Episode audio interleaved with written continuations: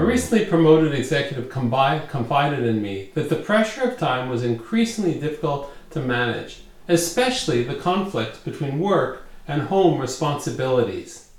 This is a very common issue, not just to the recently promoted, but to most people who are serious about their professional success and their family.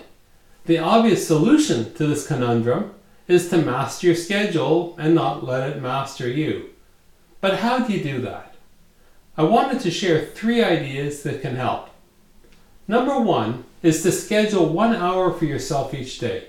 Turn off your smartphone, your Apple Watch, computer, and do something just for yourself.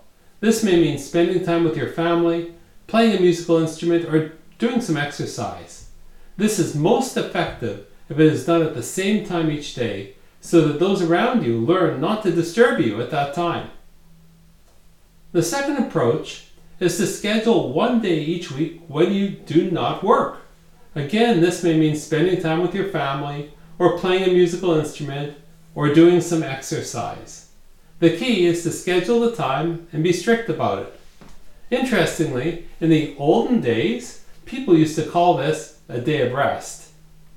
The third approach is to schedule at least one week for yourself each year where you do not work at all. In the olden days, people used to call this a vacation. For myself, I tend to schedule vacations where email and cell phones don't reach. Uh, hiking through the mountains, touring overseas, and, and so on. This distance from work, one hour, one day, one week, allows you to do two important things.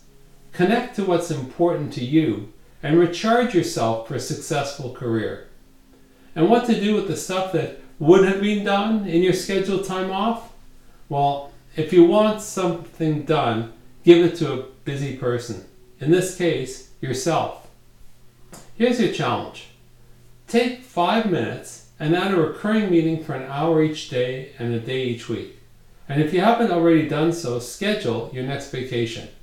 I'm Randall Craig, and I hope this got you thinking.